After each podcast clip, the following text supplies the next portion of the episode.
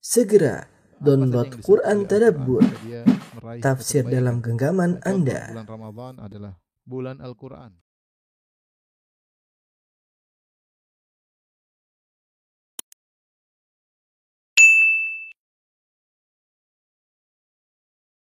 Bismillahirrahmanirrahim. Assalamualaikum warahmatullahi wabarakatuh.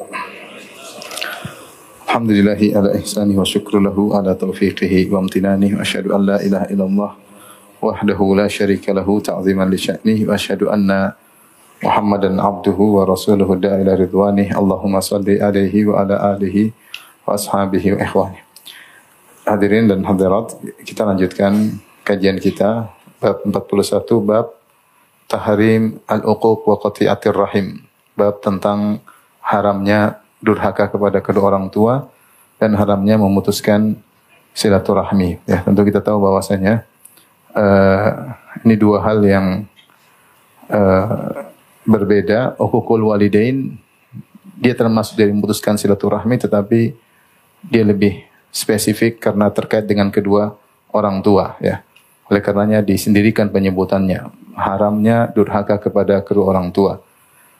Baru kemudian haramnya memutuskan silaturahmi. Memutuskan silaturahmi sendiri adalah dosa besar. Kata Nabi SAW, La yadkhulul jannata qati' Orang yang memutuskan silaturahmi tidak masuk eh, surga. Dan durhaka kepada orang tua lebih besar lagi. Lebih besar lagi. Sebagaimana akan kita bawakan eh, dalil-dalilnya. Taib, seperti biasa Al-Imam Nawawi rahimahullahu taala uh, membawakan ayat-ayat baru kemudian hadis-hadis. Ayat yang pertama, qala Allah taala fa hal asaitum in tawallaitum an tufsidu fil ardi wa tuqatti'u arhamakum. Ulaika alladhina la'anahumullah fa asammahum wa ama absarahum wa. Maka sekiranya kalian uh, menguasai ya maka kalian akan melakukan kerusakan di atas muka bumi dan kalian akan memutuskan rahim-rahim kalian. Ulaika alladziina la'anahumullah. Mereka itulah orang-orang yang dilaknat oleh Allah. Fa asammahum Allah menjadikan mereka tuli a'ma absarahum dan Allah menjadikan mereka buta ya. Ini dalil tentang bahwasanya memutuskan silaturahmi adalah dosa besar karena di sini Allah menyebutkan orang yang memutuskan silaturahmi la'anahumullah dilaknat oleh Allah Subhanahu wa taala. Dan di antara definisi dosa besar adalah dosa yang dilaknat oleh Allah Subhanahu wa taala. Semua dosa besar yang dilaknat oleh Allah Subhanahu wa taala, semua dosa yang dilaknat oleh Allah maka itu merupakan dosa dosa besar. Kemudian uh, hukuman ya di dunia fa Allah menjadikan mereka tuli yaitu tuli tidak bisa mendengar kebenaran wa a'ma absarahum dan Allah menjadikan mereka buta yaitu mata hati mereka buta sehingga mereka tidak bisa melihat uh, kebenaran. Mereka melihat kebenaran sebagai kebatilan dan mereka melihat kebatilan sebagai kebenaran. Ini bahayanya dosa memutuskan silaturahmi. Seorang menjadi keras hati, menjadi buta hati dan juga tuli dari mendengarkan ayat-ayat Allah. Maka jika dia sudah memutuskan silaturahmi, maka datang peringatan-peringatan, ya teguran-teguran, dia baca-baca ayat-ayat, dia tidak memperdulikan. Kenapa? Karena Allah sudah tutup telinganya dan Allah telah uh, mematikan hatinya. Dan ini kalau orang sudah seperti ini itu sangat berbahaya. Intinya ayat ini menjelaskan bahwasanya memutuskan silaturahmi adalah dosa besar dan berdampak di akhirat dilaknat dan berdampak di dunia dijadikan tuli untuk mendengar ayat-ayat Allah dan dijadikan buta hati sehingga tidak bisa melihat kebenaran dengan baik. Jika memutuskan silaturahmi dosanya seperti ini apalagi durhaka kepada kedua orang tua mimbabi aula tentu lebih utama lagi dosanya lebih besar. Kemudian firman Allah Subhanahu wa taala walladzina yanquduna ahdallahi min ba'di mitsaqih wa yaqta'una ma amara Allah bihi ayyusal wa yufsiduna fil ardi ulaika lahumul la'natu wa lahum su'ud dar. Dan orang-orang yang membatalkan janji mereka kepada Allah setelah mereka menguatkan janji tersebut. Ini Allah bercerita tentang sifat-sifat penghuni neraka jahanam. Di antara sifat penghuni neraka jahanam pertama membatalkan janji Allah yang telah mereka kuatkan. Wa yaqta'una ma amarallahu bihi ayyusal dan mereka memutuskan silaturahmi yang Allah perintahkan untuk disambung. Wa yufsiduna fil ard dan mereka melakukan kerusakan di atas muka bumi dengan bermaksiat. Ulaika lahumul la'natu wa lahum su'ud. Bagi mereka adalah laknat dan bagi mereka adalah tempat tinggal yang buruk itu neraka jahanam. Ini juga menunjukkan bahwasanya di antara dosa yang menjadikan seorang dilaknat dan terancam dengan neraka jahanam adalah yaqta'una ma amarallahu bihi ayyusal, memutuskan silaturahmi yang diperintahkan oleh Allah untuk disambung. Eh, memutuskan silaturahmi yaitu menghentikan berbuat baik kepada rahim. Sebagaimana kita telah jelaskan pada bab sebelumnya tentang menyambung silaturahmi. Itu kita berbuat baik kepada rahim kita dengan kebaikan yang menurut urf itu adalah suatu kebaikan kepada kerabat baik dengan kata-kata baik dengan kunjungan baik dengan memberikan harta baik memberikan dengan makanan baik dengan membantu apa pun yang menurut pandangan masyarakat adalah bentuk berbuat baik kepada kerabat maka itulah menyambung silaturahmi. Nah, memutuskan silaturahmi adalah sebaliknya ya, tidak menyapa, memutuskan hubungan sama sekali, tidak pernah kontak sama sekali tanpa ada alasan syar'i, apalagi berbuat buruk kepada kerabat. Ini semua adalah bentuk memutuskan silaturahmi dan orang yang melakukannya terancam dengan laknat dan terancam dengan neraka jahanam. Setelah uh, Imam Nawawi rahimahullah menyebutkan ayat-ayat tentang memutuskan silaturahmi, kemudian beliau menyebutkan khusus tentang durhaka kepada kedua orang tua. Seperti saya katakan di awal pengajian, eh, memutuskan silaturahmi, himpunan besar, himpunan irisannya kecil adalah durhaka kepada kedua orang tua. Karena durhaka kepada orang tua termasuk memutuskan silaturahmi, tapi dia yang lebih spesifik sehingga dosanya lebih lebih besar. Wa qala ta'ala Allah berfirman, "Wa qadara rabbuka alla ta'budu illa iyyahu." Dan Rabbmu telah memerintahkan atau menetapkan agar kalian tidak beribadah kecuali hanya kepadanya. Wabil walidaini ihsana dan hendaknya kalian berbakti kepada kedua orang tua dengan sebakti-baktinya. Imma yablughanna 'indakal kibaru ahaduhuma aw kilahuma fala taqul lahumā uffin. Jika keduanya telah mencapai masa tua, salah satunya atau keduanya, maka janganlah engkau berkata kepada keduanya dengan kata uff. Wala tanharhuma dan jangan pula membentak mereka berdua. Wa qul lahumā qawlan karima. Tapi ucapkanlah kepada mereka berdua perkataan yang mulia. Wakhfid lahumā janahadz-dzulli minar rahmah. Rendahkanlah eh, sayap kerendahanmu di hadapan mereka karena kasih sayang. Wa qur rabbirhamhuma kama rabbayani saghira. Dan berdoalah dengan berkata, Ya Rabbku, rahmatilah mereka berdua sebagaimana mereka berdua telah merawatku ketika aku masih kecil.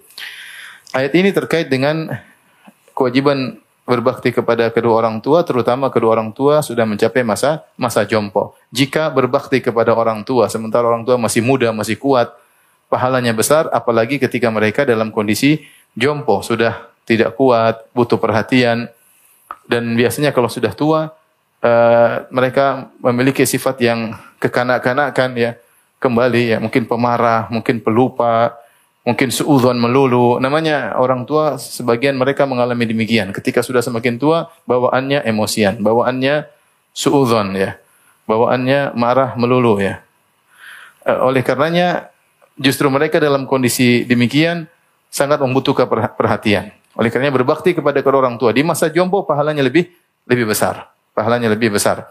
Karena lebih berat bagi sang anak dan yang kedua, orang tua lebih membutuhkan. Kalau dia masih muda, mungkin dia tidak terlalu butuh kepada bakti ke anak-anaknya. Tapi jika anak berbakti kepada orang tua masih muda, pahalanya besar. Apalagi jika sudah di masa jompo. Dua-duanya atau salah satunya.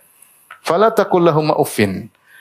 Jangan kalian jangan engkau berkata kepada keduanya uf. Uf itu uh, adna kalimatin litadhajjur kata para ahli tafsir. Uf adalah suatu ungkapan kata yang menunjukkan jengkel, ya, merasa tidak suka dengan perbuatan kedua orang tua. Seandainya ada kata yang lebih ringan daripada uf supaya sebagai merupakan ungkapan kejengkelan, maka Allah akan sebut dalam Al-Qur'an. Namun dalam bahasa Arab, ungkapan kejengkelan yang paling ringan adalah uf. Artinya, janganlah kau menampakkan kejengkelanmu kepada orang tua meskipun sedikit pun.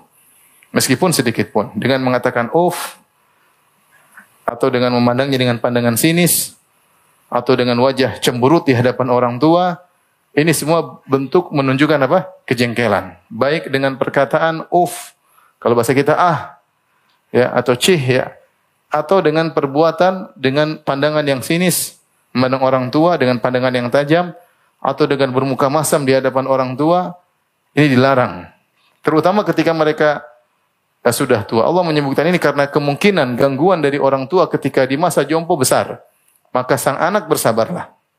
Sang anak bersabarlah karena sudah tua orang tua tadi saya katakan kadang dia kembali ilal ardhil umur, kembali kepada uh, kondisi yang yang rendah ya seperti tadi dia pelupa, dia suka marah, suudzon, kebutuhannya banyak, minta ini, minta ini, dikasih tahu lupa, namanya sudah sudah jompo. Maka kemungkinan gangguan itu muncul sangat besar bagi sang anak. Maka Allah ingatkan, jangan sekali-sekali engkau menunjukkan kejengkelan. Baik dengan perkataan seperti uf, tentu demikian juga dengan perbuatan seperti bermuka masam, cemberut, pandangan yang sinis, yang tajam, ini semua tidak tidak boleh. Ya, wala tanharhuma dan jangan bentak mereka berdua.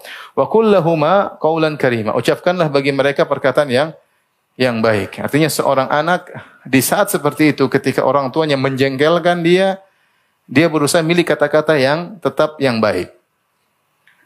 Jangankan orang tua dalam kondisi normal kita memilih kata-kata yang baik. Bahkan orang tua dalam kondisi menjengkelkan kita tetap milih kata-kata yang yang baik. Artinya kalau misalnya seorang ibu marah anaknya dan ibu yang salah.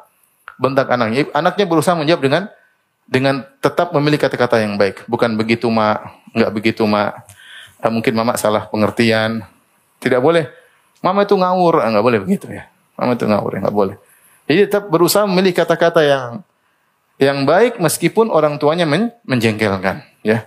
Orang tuanya men menjengkelkan, ya. Sabar, karena ini semua pahala dan pahalanya apa? besar. Ketika seorang anak berusaha memilih kata-kata yang baik, sementara orang tuanya menjengkelkan, dia dapat pahala yang yang besar. Dan ditahan diri, jangan sampai dia mengatakan, ah, dia ini sedang beribadah, dia sedang beribadah. Maka hati-hati, jangan bilang ah, jangan menunjukkan cemberut wajah, jangan memandang sinis kepada kedua uh, orang tua karena engkau sedang menjalani pahala yang yang besar. Argo pahala sedang sedang berjalan. Wa kullahuma qaulan karima. Pilihlah kata-kata yang baik kepada keduanya. Banyak orang pandai memilih kata-kata yang baik ketika dia berbicara dengan kawannya, dengan uh, teman sejawatnya, dengan bosnya, dengan anak buahnya, pandai untuk memilih kata-kata yang manis. Tapi kalau sama orang dua, dia tidak pandai memilih kata-kata yang uh, yang indah. Maka seorang sekarang mengerti bahwasanya orang yang paling utama untuk dia memilih kata-kata yang ini adalah kedua orang tuanya. Jika dia membuat kawannya tertawa maka ibunya lebih utama untuk dia bikin senang, ayahnya lebih utama untuk dia bikin senang dan dia melatih diri untuk memilih kata-kata yang yang baik yang tidak uh, tidak menyakiti hati orang tuanya meskipun orang tuanya menjengkelkan tetap dia kalau dia pun harus bantah dengan kata-kata yang yang baik. Kemudian kata Allah waqfid lahuma janahadzulli minar rahmah. Rendahkanlah bagi mereka berdua sayap kerendahanmu karena kasih sayang. Sebenarnya membahas kenapa Allah menggunakan sayap. Karena kita kita manusia tidak punya sayap. Tapi Allah menggunakan kinayah seperti burung yang memiliki apa? Sayap. Disebutkan burung kalau ingin turun maka dia merendahkan apa? Sayapnya sehingga dia bisa bisa turun ini tafsiran artinya kamu burung terbang ke atas tinggi ketika ke depan orang tua turunlah engkau mungkin kau sudah mencapai gelar S2 S3 S teler ya atau engkau sudah jadi direktur utama ya sudah menjadi bos, tetap sama orang tua, tetap merendah, tetap merendah. Seperti burung tiba-tiba dia merendah untuk apa? Untuk turun. Tadinya dia naik tinggi di depan yang lainnya, begitu dia ingin turun maka dia merendah. Mungkin kau tinggi di depan banyak orang, di depan anak buahmu, di depan murid-muridmu, di depan kawan-kawanmu kau kelihatan tinggi, semua orang karismatik uh, segan sama kamu, tapi di depan orang tua jangan sampai orang tua segan sama kamu. Kalau orang tua segan sama kamu berarti kamu bermasalah, berarti kamu tidak pasang merendah di hadapan apa? Orang tua. Ya, jadi kalau ada orang tua segan sama kita, itu kita yang nggak beres. Ya. Kita yang nggak beres. Kalau orang lain segan sama kita, nggak apa-apa. Tapi orang tua nggak boleh segan sama sama kita. Berarti kita nggak merendah. Seperti burung, dia terbang tinggi. Ketika dia ingin turun, maka dia merendahkan sayapnya, kemudian dia pun turun. Tafsiran kedua yang mengatakan maksudnya digunakan sayap burung karena burung itu ketika uh, anak-anaknya diganggu maka dia segera sayapnya kemudian direndahkan untuk menutup anak-anaknya. Direndahkan untuk menutup anak-anaknya sehingga anaknya tidak diganggu dengan penuh kasih sayang untuk menyelamatkan anak-anaknya. Maka seakan-akan Allah berkata, "Jadilah kau seperti burung, kau rendahkan tanganmu dengan penuh sayang kepada kedua orang tuamu untuk melindungi mereka, untuk menyamankan mereka, untuk menyamankan mereka, rendahkan dirimu untuk menyamankan mereka. Jangan kau merasa tinggi sedikit pun di hadapan orang tuamu. Dengan tutur katamu kau merasa tinggi, dengan pendidikanmu. Pokoknya jangan merendahkan orang tuanya bilang, "Mama itu enggak zaman sekarang sudah berubah, Mak." Eh, enggak usah seperti itu. Ya. Mama sekarang sudah ini sekarang generasi milenial. Kalau mama dulu generasi aluminium beda, Mak. Kalau bapak dulu generasi besi tua beda. Enggak, enggak, enggak boleh kita apa? Jangan sedikit pun kita merasa tinggi. Saya beda, Mas. Saya banyak pengalaman. Enggak. Kata-kata tidak boleh kalau kita ngomong sama teman kan kita meninggikan diri kita. Kita merasa loh kalau kita kita meninggikan diri kita supaya orang hmm, tunduk. Kadang-kadang saya sengaja juga supaya depan kita apa jangan terlalu sombong ya. Maka kita kadang-kadang agak meninggikan dan kita merasa kalau kita sedang berbicara tinggi, entah dengan bercerita tentang pekerjaan kita, dengan kecerdasan kita, dengan pegawai kita, dengan apa pun yang kita ucapkan, kita sedang meninggikan diri kita di hadapan teman-teman. Tapi kalau sama orang tua nggak boleh, nggak boleh, nggak boleh meninggikan diri sedikit pun. Kata Allah rendahkanlah sayap kehinaanmu di hadapan orang tuamu. Seperti seorang burung, seekor burung ketika ingin menyelamatkan anak-anaknya, maka dia pun menurunkan sayapnya, kemudian memeluk anak-anaknya agar tidak terganggu dengan penuh kasih sayang. Dengan penuh kasih sayang, maka jadilah engkau seperti itu ketika menyikapi, menyikapi kedua orang tuamu. Maka hendaknya dengan penuh kasih sayang. Ada lagi sebagian tafsir menafsirkan seperti burung, kalau dia lagi terbang gagah, tiba-tiba dia melihat elang, maka dia langsung langsung apa? Turun merendah. Dia tidak berani di hadapan apa? Elang. Kira-kira seperti itulah kau di hadapan orang tuamu, merendahlah sebagaimana burung yang takut dengan elang, maka dia pun segera merendahkan sayapnya untuk menyelamatkan menyelamatkan diri. Kemudian di akhir ayat kata Allah, Wa qur rabbirhamhuma. Ini semua ini semua kita lakukan karena Allah. Kalau bukan karena Allah kita nggak bisa kerjain. Maka seorang kalau tidak bisa mengerjakan berarti niatnya dia perbaiki. Kalau dia karena Allah dia pasti bisa. Karena ini semua perintah apa? Allah. Dan argo pahala jalan. Tapi kalau hanya melihat sebagai manusia orang-orang ngapain saya susah-susah seperti ini? ngomong ah nggak boleh, cemburut nggak boleh, menentang nggak boleh. Tapi kalau karena Allah semuanya bisa, karena Allah yang apa? perintahkan. Di akhir ayat wa qur rabbirhamhuma kama rabbayani saghira dan berdoalah Ya Rabbku rahmatilah mereka berdua sebagaimana mereka merawatku ketika aku masih kecil. Kenapa Allah menyebutkan ketika aku masih kecil? Karena ini hal yang kita lupakan. Orang tua susah payah sama ketika masih kecil kita lupa karena kita nggak ingat. Kita umur setahun, dua tahun, susahnya orang tua tiga tahun kita lupa. Kita mungkin mulai ingat kita umur tujuh, delapan, ya umur lima tahun banyak ingatan kita yang yang lupa tentang kasih sayang orang tua. Padahal ketika ke umur kita sampai satu sampai lima di situlah puncak-puncak kasih sayang orang tua. Kita disayang, kita dipeluk, diajak jalan-jalan, digendong, semuanya mereka lakukan. Ya, kita minta apa saja, mereka nurut orang tua, tapi kita lupa. Itulah masa yang kata bilang masa keemasan orang tua sangat sayang sama kita umur-umur segitu ya. Kalau udah besar-besar dikit mulai dijewer. Tapi kalau masih umur 1, 2, 3, 4, 5, benar-benar. Ya, antum punya anak, antum kan tahu. Aku sayang sekali sama anak umur 1 sampai 5, apalagi. Tapi kita lupa. Makanya supaya kita tidak lupa, doanya seperti ini. Didesain oleh Allah doanya seperti ini. Wa kur rabbir, rabbir hamhuma kama rabbayani apa? Saghira. Ya Allah rahmatilah mereka berdua sebagaimana mereka telah merawat aku masih kecil sehingga kita selalu ingat dulu waktu kecil orang tua tentu sangat susah susah payah merawat kita sangat sulit merawat kita tapi inilah masa-masa keemasan kita sangat disayang namun kita lupakan Taib.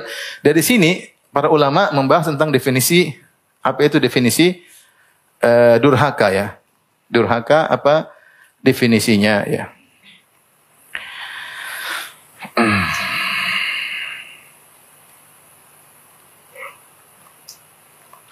Intinya eh, definisi yang paling yang paling tepat adalah al-uquq al-muharram durhaka yang haram adalah kullu fi'lin yata'adza bihil walid.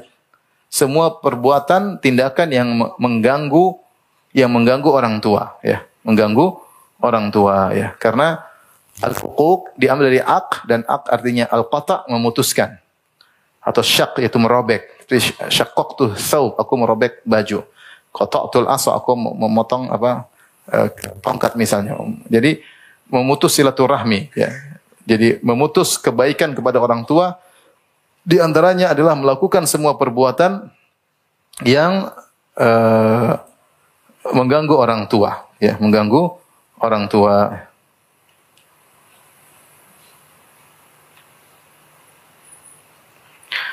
Eh, Di antaranya tadi seperti mengatakan ah itu mengganggu orang tua. Orang tua kalau dengar gitu dia sakit hati atau tidak? Hati. Anaknya bilang apa? Ah.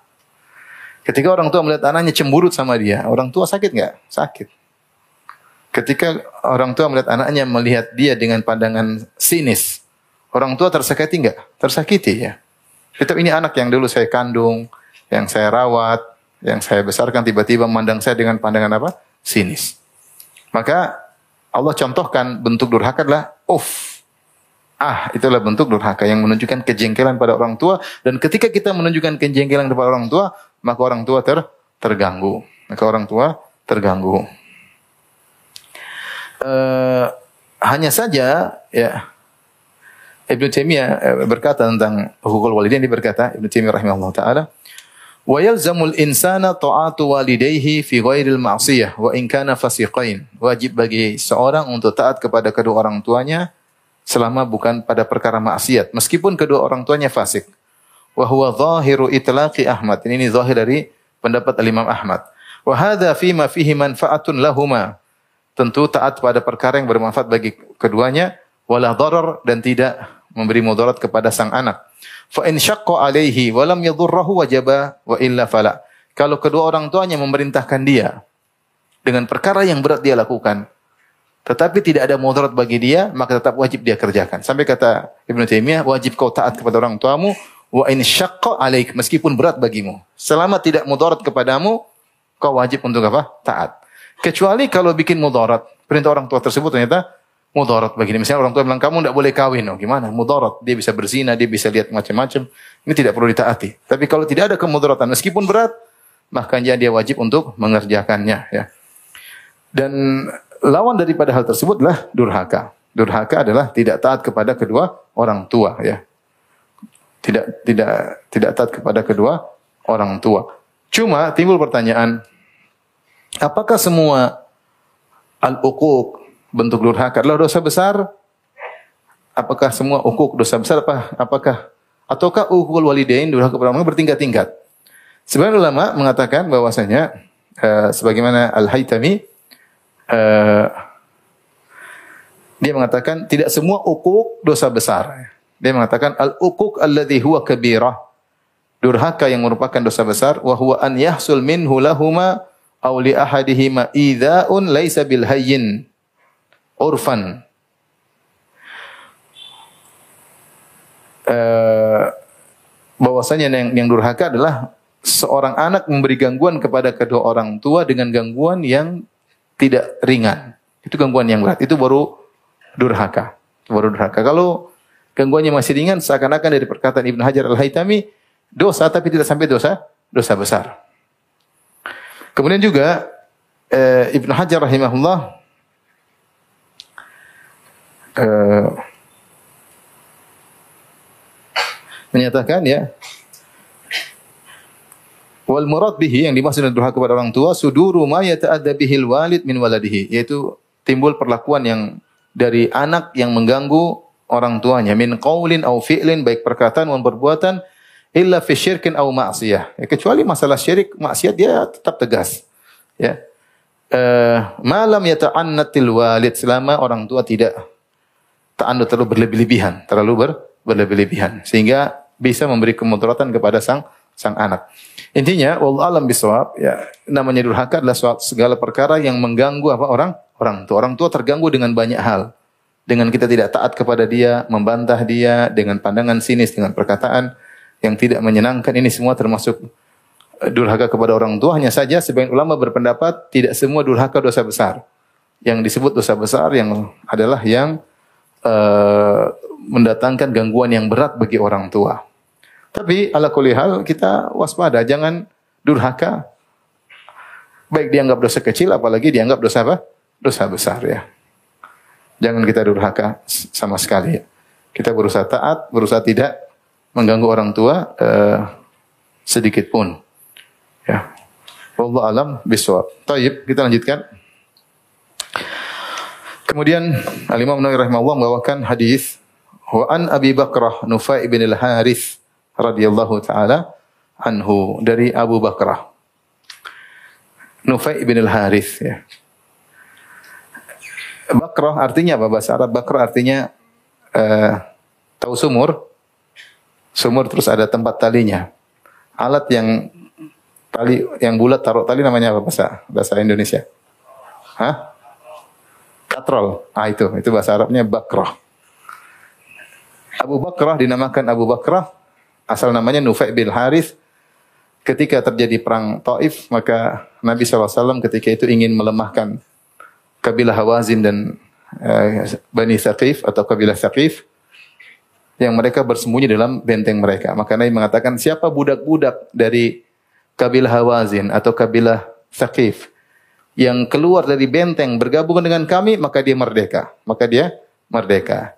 Abu Bakrah adalah seorang budak. Budaknya orang-orang kafir ketika itu. Mendengar seruan tersebut, maka dia mengambil bakrah, mengambil tadi apa? Katrol. Kemudian dia turun dari benteng pakai apa?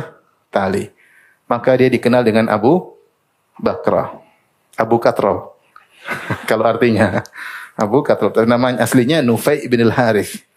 Ini namanya menggambarkan tentang cerita bagaimana dia lari dari eh, majikannya, kemudian dia gabung dengan kaum muslimin, kemudian dia pun merdeka. Merdeka dengan seruan dari Nabi SAW. Siapa yang gabung dengan kami merdeka, maka dia pun kabur dari majikannya dan beberapa budak selain beliau radhiyallahu taala anhu.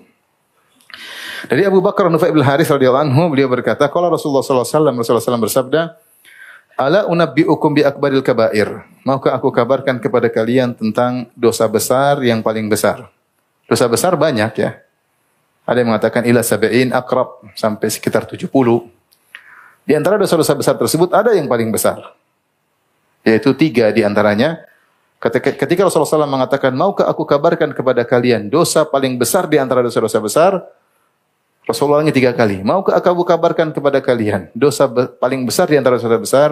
Maukah aku kabarkan kepada kalian dosa paling besar di antara dosa-dosa besar? Kulna bala ya Rasulullah. Kami berkata, tuh ya Rasulullah. Qala la isyraku billah. Kata Nabi sallallahu alaihi wasallam berbuat syirik kepada Allah. Yang kedua wa uququl walidain. Durhaka kepada kedua orang tua. Wa kana muttaki'an fajalasa. Tadinya Nabi sallallahu alaihi wasallam beritika yaitu bertelekan. Kemudian beliau duduk, duduk normal biasa. Kemudian Rasulullah SAW menyebutkan dosa yang ketiga. Ala wa qawlu zur wa syahadat zur. Ketahuilah dosa berikutnya adalah berucap dusta atau bersaksi palsu. Fama zala yukarriruha hatta kulna laitahu sakat. Rasulullah SAW ulangi lagi. Ketahuilah yang ketiga adalah saksi palsu. Ketahuilah yang ketiga saksi palsu. Sampai kami berkata seandainya Nabi berhenti mengulang-ulang hal tersebut. Ini di antara dosa-dosa paling besar. Tentu yang pertama syirik kepada Allah Subhanahu Wa Taala. Dan di antara Subhanallah, di antara kenapa syirik dosa paling besar? Karena yang menciptakan manusia adalah Allah, yang memberikan dia rizki adalah Allah, yang memberikan dia Eh, dari tidak ada menjadi ada adalah Allah yang memberikan dia sarana prasarana bumi dengan isinya semuanya Allah Subhanahu wa taala. Kemudian dia mensukutukan Allah. Dia beribadah kepada selain apa? Allah. Dia beribadah kepada Allah dan juga dia beribadah kepada selain Allah. Seandainya yang menciptakan kamu adalah Allah dan selain Allah maka selain Allah itu juga berhak untuk disembah karena kamu diciptakan oleh dua zat, Allah dan yang lainnya. Seandainya yang memberi rezeki kepada kamu adalah Allah dan selain Allah, maka selain Allah itu berhak untuk disembah. Tetapi ketika yang menciptakan kamu hanyalah Allah, yang rezekinya kepada kamu hanyalah Allah, terus kamu menyembah, beribadah kepada makhluk sepertimu, atau makhluk yang lebihnya daripada kamu, maka inilah dosa, dosa paling besar yaitu syirik kepada Allah Subhanahu wa taala. Dalam riwayat yang lain kata Nabi sallallahu alaihi wasallam, dalam hadis yang lain, antaj'ala lillahi niddan wa huwa khalaqak. Engkau mengambil tandingan bagi Allah untuk diibadahi padahal yang menciptakan kamu adalah Allah semata. Itulah syirik. Uh, jadi syirik ini dosa puncak kekufuran karena semua nikmat dari Allah kemudian dia beribadah kepada selain Allah. Durhaka kepada orang tua ada semirip seperti itu. Artinya jasa orang tua kepadamu sangat besar. Engkau berasal dari air mani ayahmu dan sel telur ibumu.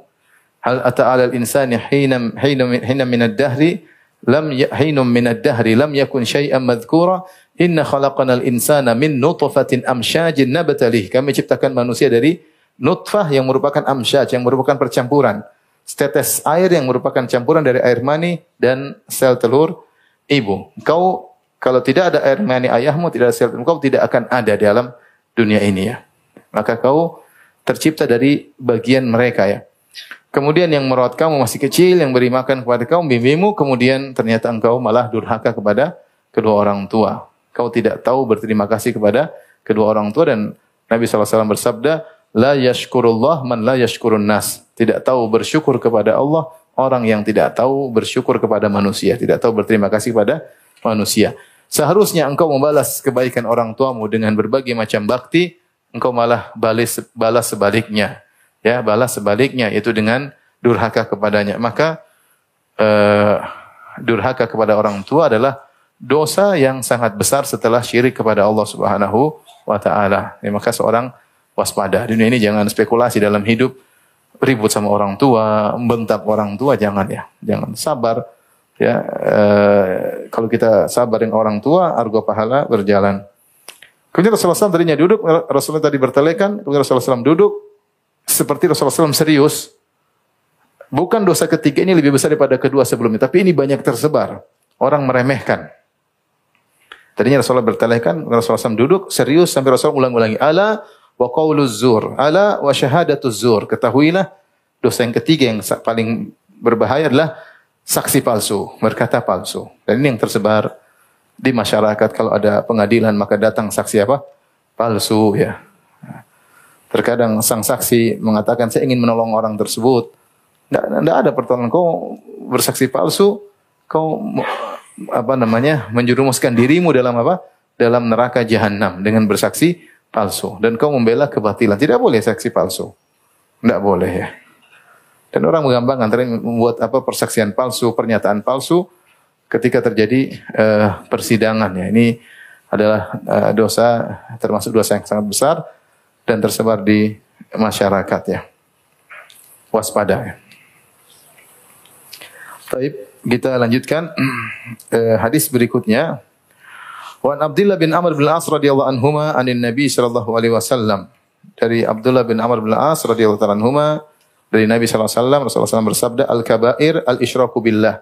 Dosa besar adalah syirik kepada Allah wa uququl walidain durhaka kepada orang tua wa qatlun nafsi membunuh jiwa yang tidak berhak untuk dibunuh wal yaminul ghamus dan uh, sumpah yang apa nama yang menyelamkan tangan ya wal yaminul ghamus kemudian menenggelamkan tangan kemudian Imam Nawawi menjelaskan tentang al yaminul ghamus allati yahlifuha kadiban amidan summiyat ghamusan li'annaha taghmisul halif fil ithm uh, Al-Yamil Gomus adalah sumpah yang seorang bersumpah dengan sumpah tersebut dengan dusta dan sengaja, sengaja berdusta, bukan tidak sengaja berdusta, sengaja berdusta. Dan di dan dimakan dengan uh, gomus yaitu menyelam, menyelamkan gomasa seorang disebut ingamasa filma yaitu tenggelam di apa? di air. Kenapa disebut gomus? Karena sumpah tersebut tagmisul halif fil membuat dia tenggelam dalam apa? dosa, yaitu tenggelam dalam neraka jahanam. Oleh karenanya hati-hati uh, seorang bersumpah pergi dengan nama Allah ternyata dia apa? Dia dusta, tidak boleh ya, hati-hati. Apalagi hanya sekedar untuk secercah dunia ya, yang fana dan hilang dan tidak berkah ya. Maka jika dia bersumpah dengan nama Allah ternyata dia dusta, berarti dia menggomuskan itu dia mencelupkan dirinya dalam neraka jahanam. Dan ini adalah tentunya dosa dosa besar. Di antara intinya dalam hadis ini di antara dosa besar adalah setelah syirik adalah durhaka kepada kedua orang tua. Kemudian berikutnya wa anhu Abdullah bin Amr bin Al-As radhiyallahu anhu anna Rasulullah sallallahu alaihi Rasulullah sallallahu bersabda minal kabair syatumur rajuli walidayhi di antara dosa besar seorang mencaci kedua orang tuanya seorang mencaci kedua orang tuanya qalu ya Rasulullah maka para sahabat bertanya ya Rasulullah wa hal yashtimur rajulu walidayhi apakah ada orang mencela kedua orang tuanya memaki kedua orang tuanya Qala na'am kata Rasul. Jadi di zaman itu enggak ada. Enggak ada anak mencaci apa kedua orang tuanya. Sehingga sahabat bertanya, "Kok bisa ya Rasulullah?" Engkau mengatakan di antara dosa besar seorang anak mencaci maki kedua orang mana ada di zaman. Padahal di zaman jahiliyah, kita mana ada? artinya para sahabat melewati masa apa? Jahiliyah. Yang ada mereka membela orang tuanya membabi buta. Mereka punya fanatik terhadap suku, membela sukunya, apalagi membela orang tuanya membabi buta. Tidak terbayangkan ada orang mencaci maki bapaknya, enggak terbayangkan. Sehingga mereka bertanya, "Fahal yashtimur rajulu walidayhi?" Ya Rasul, apakah ada orang seorang anak mencaci maki kedua orang tuanya? Qala na'am, kata Rasulullah SAW ada. Bagaimana caranya? Yasubbu abar rajuli fa yasubbu abahu. Dia mencaci bapak orang lain, maka orang lain tersebut mencaci balik bapaknya. Wa yasubbu ummahu fa yasubbu ummahu. Dia mencaci ibu temannya, maka temannya balik mencaci ibunya. Maka secara tidak langsung dia mencaci orang tuanya sendiri, dia mencaci ibunya sendiri. Dia yang menyebabkan ayah dan ibunya dicaci. Caranya bagaimana? Dia mencaci bapak dan ibu temannya, maka temannya membalas mencaci ayah dan ibunya. Dan ini terjadi kalau begini. Secara tidak langsung. Di, di zaman itu ada. Tapi anak langsung caci maki ayah tidak ada. Makanya para sahabat heran, apakah ada? Kalau kita bilang di zaman sekarang ada atau tidak? Ada. Yang langsung caci maki bapak ibunya ada. Yang mukul ibunya ada. Yang berkelahi dengan bapaknya ada. Yang ngajak berantem bapaknya ada. Yang merendahkan ayahnya ada. Menggoblok-goblokkan ayahnya ada. Yang membentak ayahnya ada. Zaman sekarang. Ya. Maksud saya ini zaman zaman sahabat baru terlepas dari jahiliyah, mereka tidak mendapati seorang mencaci maki apa? ayahnya. Yang ada sebaliknya mereka membela ayahnya dengan babi buta karena fanatik golongan atau fanatik suku. Zaman sekarang ada orang mencaci bapaknya. Zaman sekarang ada orang mencaci ibunya. Zaman sekarang ada orang tuanya diadukan di pengadilan. Sekarang aneh ya. Dan ini dalil bahwasanya jika seorang melakukan suatu dosa yang dosa itu menyebabkan dampak yang buruk, maka dia menanggung apa? dampaknya tersebut. Seperti orang ini, dia mencela orang tua temannya. Ini kan keburukan, mencela orang tua orang, orang tua teman. Ternyata temannya menimbulkan mudrot yang lebih besar. Temannya balik mencela bapaknya sendiri. Maka dampak, dia tidak bermaksud mencela orang tuanya. Kalau dia tahu temannya akan balas mencaci orang tuanya, mungkin dia tidak mencaci maki orang tua temannya. Tetapi dampak yang timbul akibat maksiat yang dilakukan ini, dia yang juga menanggung. Dan kita dalil bahwasanya, seorang kalau melakukan maksiat, tidak terbatas pada maksiat yang dilakukan saja. Ketika maksiat tersebut berdampak pada yang lainnya, dia ikut, ikut, ikut menanggung. Dia ikut menanggung. Contoh, contoh dia uh, misalnya ngajari seseorang misalnya, misalnya ngajari orang main musik. Ternyata anak ini jago main musik. Setelah dia main musik, ternyata dia suka minum khamar. Setelah minum khamar, ternyata dia suka berzina. Diawali dengan dia jago apa main? Main musik.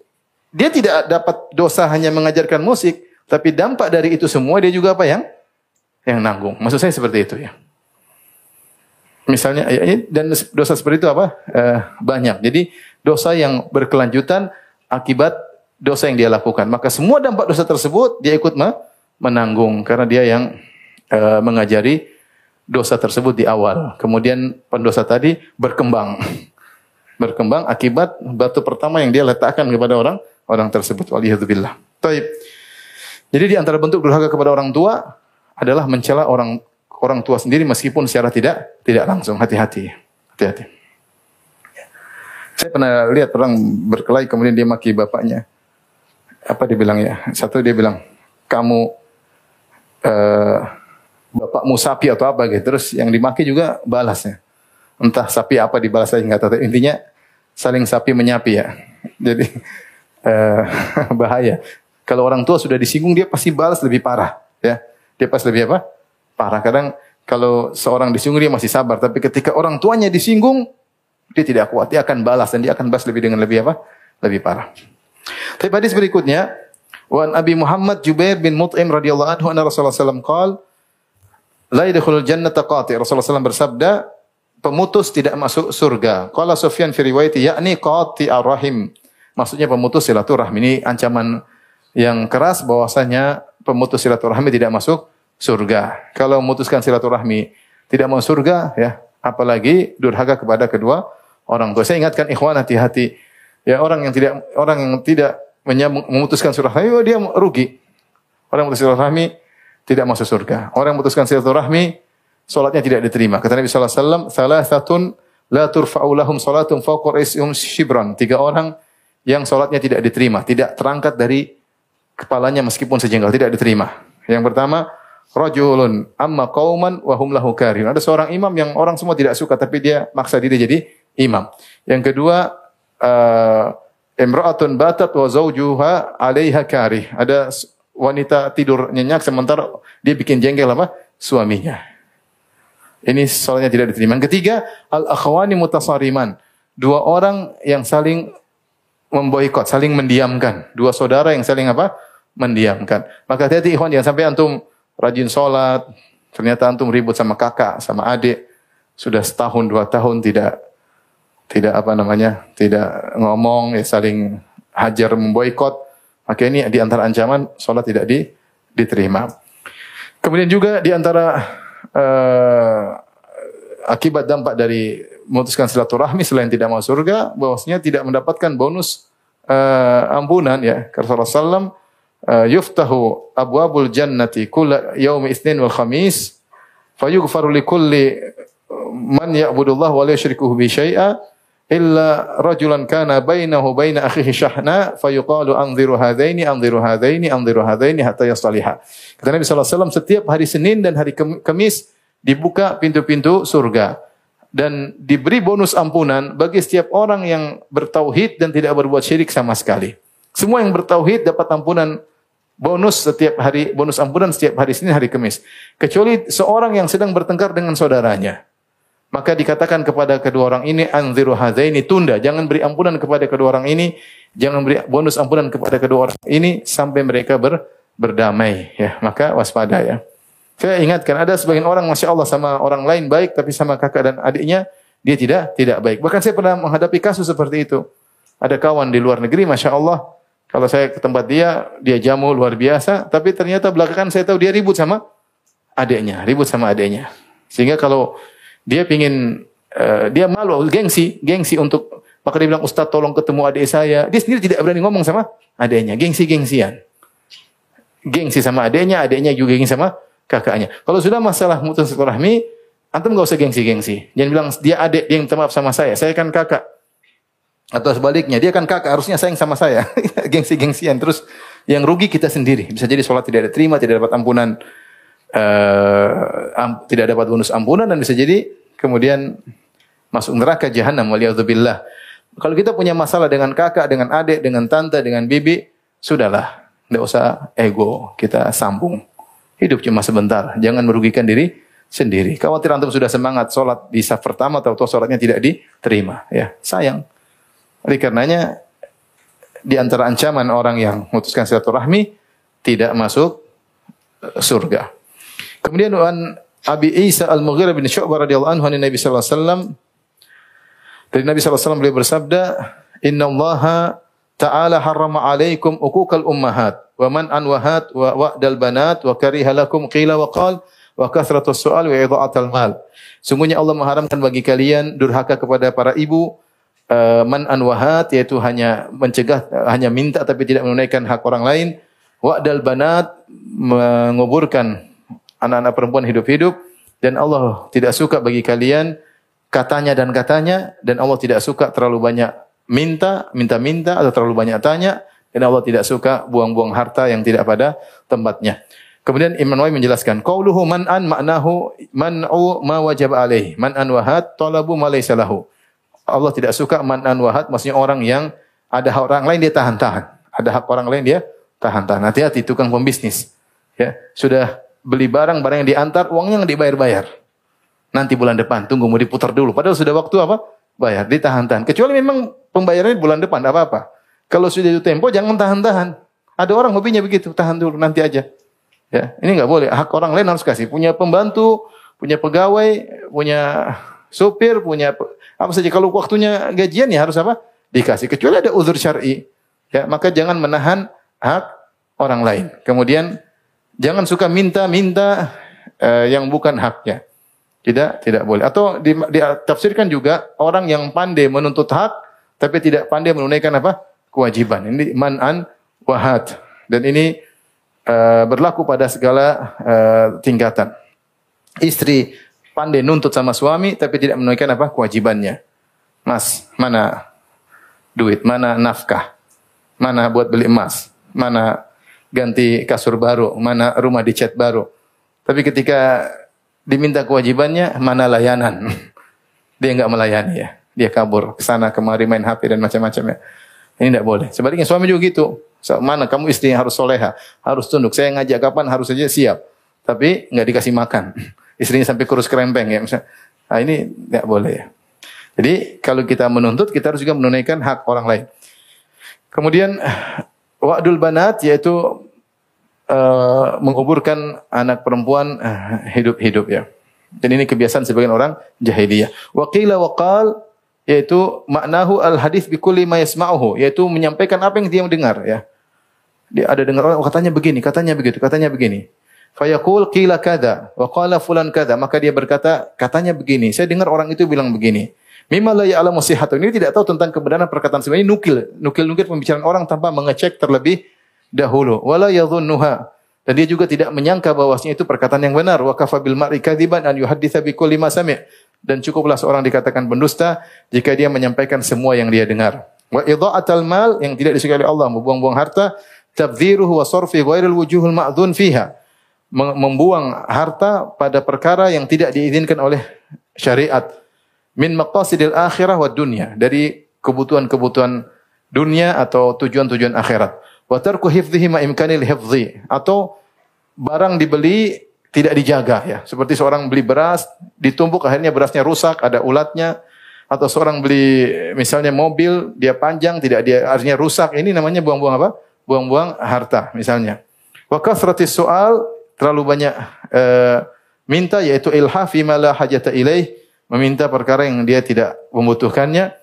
Wa fil babi ahaditsu sabaqat fil babi qablahu ka haditsu aqta'u man qata qata'aki. Dan ada hadis-hadis yang lain telah lewat kita sebutkan tentang bahayanya memutuskan silaturahmi itu Allah pernah berkata, aku akan memutuskan kebaikan pada orang yang memutuskan silatu silaturahmi. Demikian juga man qata'ani qata'allah. Kata rahim siapa yang memutuskan aku maka Allah akan memutuskannya. Kita kembali sedikit lagi hadis ini Allah mengatakan Inna Allah Ta'ala harrama alaikum ukukal ummahat. Allah mengharamkan bagi kalian durhaka kepada ibu. Bukan berarti durhaka kepada ayah boleh, tidak. Tetapi Allah mengkhususkan ibu, sebagaimana pernah kita jelaskan di awal, karena ibu lebih sering didurhakai. Kalau ayah, seorang anak membantah, mungkin ayahnya nampar dia, atau anaknya, ayahnya pukul dia. Tapi kalau ibu, lemah.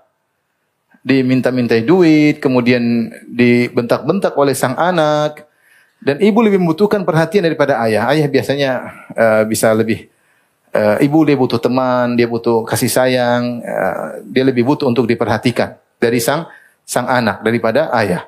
Oleh karenanya Rasulullah SAW melarang durhaka kepada uh, ibu bukan berarti membolehkan durhaka kepada ayah, tapi karena ini yang sering apa? Yang sering terjadi. Kemudian di sini ada Rasulullah mengatakan wa karihalakum qila wa. Hati-hati ini. Allah tidak suka katanya dan katanya. Maksudnya apa tadi Imam Nawawi mengatakan itu sering menukil perkataan orang. Tadi saya dengar begini, ada yang begini. Nukil pembicaraan tanpa dia cek benarnya atau tidak. Ini Allah tidak suka. Artinya apa? Kita sibuk ngurusin orang. Tidaklah orang seperti suka nukil-nukil. Katanya begini, eh katanya begitu, katanya begini. Kecuali dia suka membuang umurnya, waktunya pada hal yang tidak bermanfaat, yang bukan apa? Urusannya. Sering menelaah pembicaraan orang yang dia tidak tahu mana ujung pangkalnya benar atau tidak. Kemudian dia nukil, dia nukil di grup, dia nukil, dia share, dia nggak tahu ini benar atau tidak. Ini qil wakal, katanya dan katanya, katanya dan katanya. Maka hadis ini menunjukkan antum jangan buang-buang umur, jangan sibuk dengan hal-hal yang antum tidak tahu ujung dan pangkalnya, dan antum tidak tahu kebenarannya. Kalau kebetulan lewat, nggak usah, tidak harus langsung dinukil. Setiap ada berita dinukil, setiap berita dinukil, akhirnya ini yang dilarang, qila wakal. Karena orang yang suka qila wakal, biasanya dia buang-buang waktu tidak pada apa tempatnya. Ya, tidak tidak pada tempatnya. Demikian juga Allah tidak suka buang-buang harta. Buang harta yang mengeluarkan harta yang bukan pada sisi yang dibolehkan oleh syariat. Atau tadi harta tidak dijaga, akhirnya apa? Rusak. Kalau orang sudah jaga kemudian rusak, ya itu udur ya biasa namanya barang pasti rusak. Tapi dia mampu jaga harta tersebut, namun dia tidak kontrol sehingga akhirnya apa? E, rusak. Numpuk-numpuk harta, beli rumah banyak, tapi tidak pernah diperhatikan rumahnya rusak, apa segala. Beli barang banyak, tidak diperhatikan barangnya rusak. Makanya kalau beri yang perlu, kalau nggak perlu jual, kalau nggak kasih orang. Kalau nggak perlu kasih orang atau di dijual ya. Kalau nggak perlu sedekahkan. Jangan numpuk-numpuk barang akhirnya barangnya tersebut rusak. Tapi demikian saja ikhwan dan akhwat yang dirahmati Allah Subhanahu wa taala. Uh, insya Allah kita lanjutkan pada berikutnya pada kesempatan yang lain. Demikian subhanakallah bihamdik asyhadu an la ilaha illa anta astaghfiruka. Assalamualaikum warahmatullahi wabarakatuh.